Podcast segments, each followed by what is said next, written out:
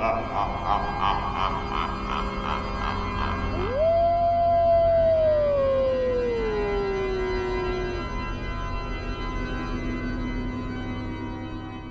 everyone, Christine here to tell you a little story for Footnoting History's fourth edition of History for Halloween. This year's source, as usual for me, is a newspaper. It's the Ovens and Murray Advertiser out of Beechworth, Victoria, in Australia. The story is called Ghost Factory, which, of course, piqued my interest. It appeared in print on September 14, 1907, and relayed a story about a haunting in Europe that caused what the paper called a remarkable case.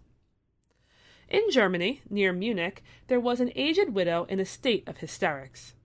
The newspaper says that the wretched widow was driven crazy. But by what? Ghosts, of course. The woman, who was not named, was being tormented by no less than seventeen of them. Yes, seventeen ghosts. That is a lot of ghosts for one woman. The spirits were pulling all sorts of tricks. They killed her roosters and her hens, they stole her eggs and butter, and they made unearthly noises all night long. Luckily, the widow had a family living in her farmhouse with her. Now, the Wolf family was not related to our haunting victim. The family, which consisted of a husband, a wife, and their two daughters, were renting the farmhouse, and thank the heavens they knew how to get rid of ghosts.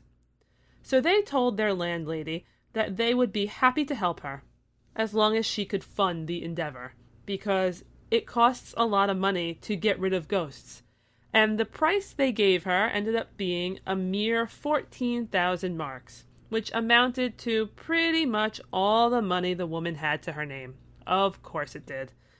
The police, around this point, became somehow aware of her diminishing financial situation, as well as her increased hysterics over this constant harassment by this barrage of ghosts. They took an interest on her behalf, and, shock horror, they determined it was not ghosts at all that were haunting the widow. It was the rental family. They had marked her as a superstitious woman who always worried about supernatural things coming after her. So, when they realized that they liked the house, but they would like it a whole lot more without her in it, they got together a plan, and that plan involved all of them, yes, even the daughters, having rehearsals. And during these rehearsals, they perfected their egg stealing, chicken killing, and general terrorizing of this elderly woman. It was, as the title suggested, a veritable ghost factory at the farmhouse. According to the article, the victim was, quote, suffering from brain fever by the time the police figured out who did it. Not to mention, she was probably a little upset that the people she rented her farmhouse to had betrayed her. A trial was held, and the family was found guilty and punished to varying degrees. One daughter had 18 months of imprisonment. The other daughter and the wife got two years, while the father slash husband he got the harshest sentence. He got five years of penal servitude, a heavy fine, and the loss of his civil rights for ten years. Now, we have to hope that the woman who was likely a bundle of frayed nerves was once again able to live in peace with her livestock once all of this was sorted out. But if there's one thing for you to take away from this, it's the family that haunts together faces criminal charges together. Happy Halloween!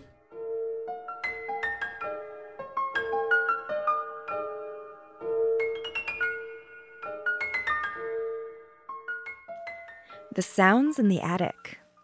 You know that feeling when you are home alone, perhaps at night, and suddenly you can hear people walking upstairs?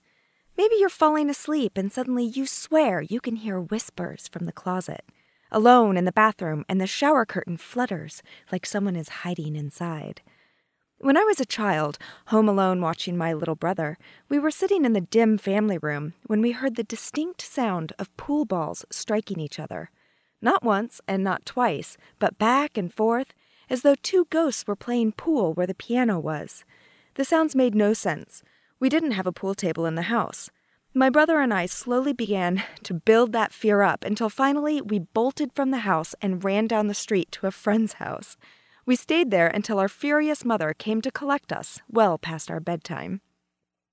More collected people don't do this, I'm told.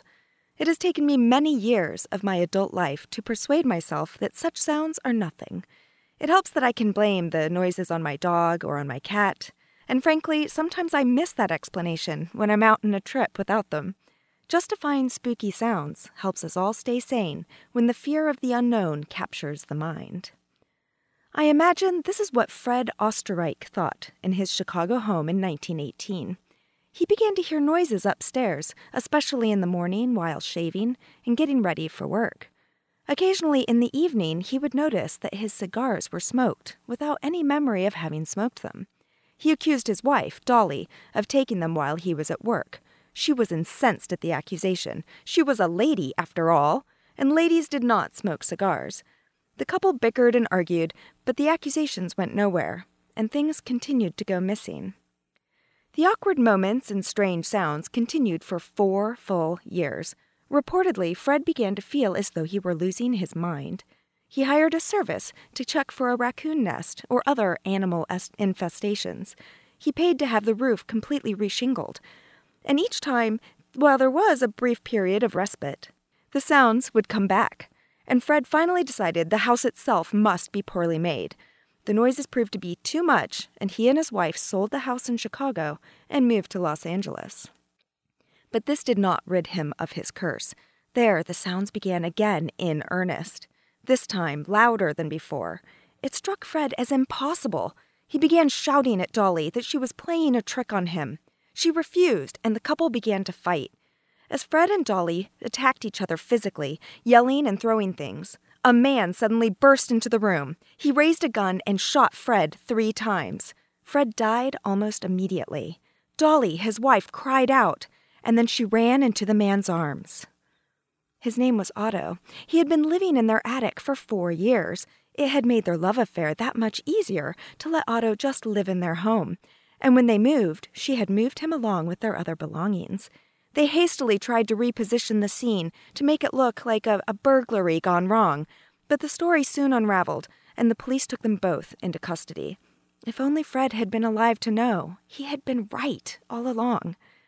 The thing is, this is not a one isolated incident. Consider the Gruber family farm in Hinterkaifeck in Germany. In the same year as Fred Oesterreich's death, 1922, the Gruber family was found butchered in their own home. As the police began to investigate, they realized that the family had been dead for weeks, if not longer. But during that time, someone had been living in their house, working around the dead bodies, feeding the farm animals, and tending the crops. As the police processed the dead bodies and searched the house for clues, they stumbled upon a nest in the attic. Based on the clothes, the decomposing food, and other elements, the police concluded that the murderer had been living in the family's attic for possibly a year. Who knows what set him off to come down into the main home and kill the family living there? The case remains unsolved today.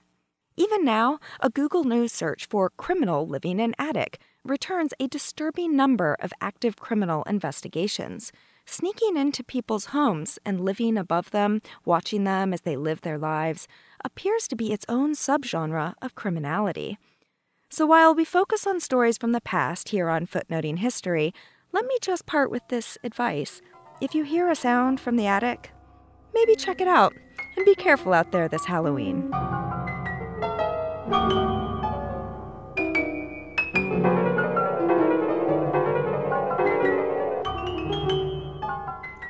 I'm Lucy and my frightening footnote this year is owed to M.R. James in his capacities as author and scholar. The superbly named Montague Rhodes James was, like me, a medievalist. He was also a spinner of tales, one whose imagination teemed with spectres, ghosts, unseen, and perhaps unspeakable things. It is, unsurprisingly, this latter identity which has assured his posthumous fame. If still comparatively obscure on this side of the Atlantic, M. R. James is yet revered for his horror stories, which achieved a distinct and haunting voice in a period that also saw the likes of Wilkie Collins and Sheridan Le Fanu. James also worked his profession into his stories in memorable ways, whether in the plot of The Treasure of Abbot Thomas, which begins with an extended Latin quotation from a monastic chronicle, invented, of course, by James himself, or the simultaneously whimsical and ominous opening of Oh, whistle, and I'll come to you, my lad, which begins, I suppose you will be getting away pretty soon, now full term is over, Professor said a person not in the story to the professor of ontography soon after they had sat down next to each other at a feast in the hospitable hall of St. James's College. The amiable and innocent professor agrees all too readily to look at the site of a Templar preceptory for a medievalist colleague. But I shall not spoil the story by telling you what dark fate he encountered. Today, rather than a Victorian ghost story, I'd like to tell you a medieval one, first edited and published by M.R. James, and drawn from the records of Byland Abbey, a now ruined monastery on the Yorkshire moors. Concerning the ghost of Robert, son of Robert, from Boltby in Kilburn, who was seized in a cemetery. Remember that the aforesaid Robert, the younger one, died and was buried in the cemetery, but he was in the habit of leaving his tomb at night and disturbing and frightening the villagers, and the hounds of the village followed him and barked loudly. At length, the young men of the village were talking among themselves, proposing to capture him if in some way they could, and they set out together to the cemetery. But when the ghost appeared, everyone fled except for two of them, one of whom, Robert Foxton by name, seized the ghost as he was leaving the cemetery and pinned him to the church stile, while the other shouted bravely, You hold him tight until I come to you. His companion responded to him, Go quickly and fetch the parish priest, so that the ghost may be conjured, because, God willing, whatever I am holding, I will clutch it firmly until the priest arrives.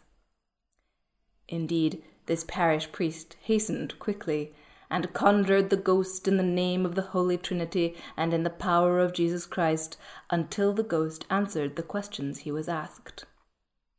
Once he had been conjured, the ghost spoke from deep inside its body, and not with its tongue, but as though in an empty cask, and confessed his many crimes.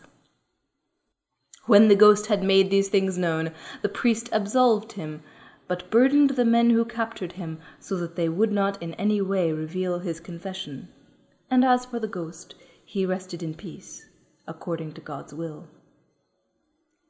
It is said, however, that before his absolution, the ghost would stand in the doorways and windows of a house, and under walls and ramparts, as though listening.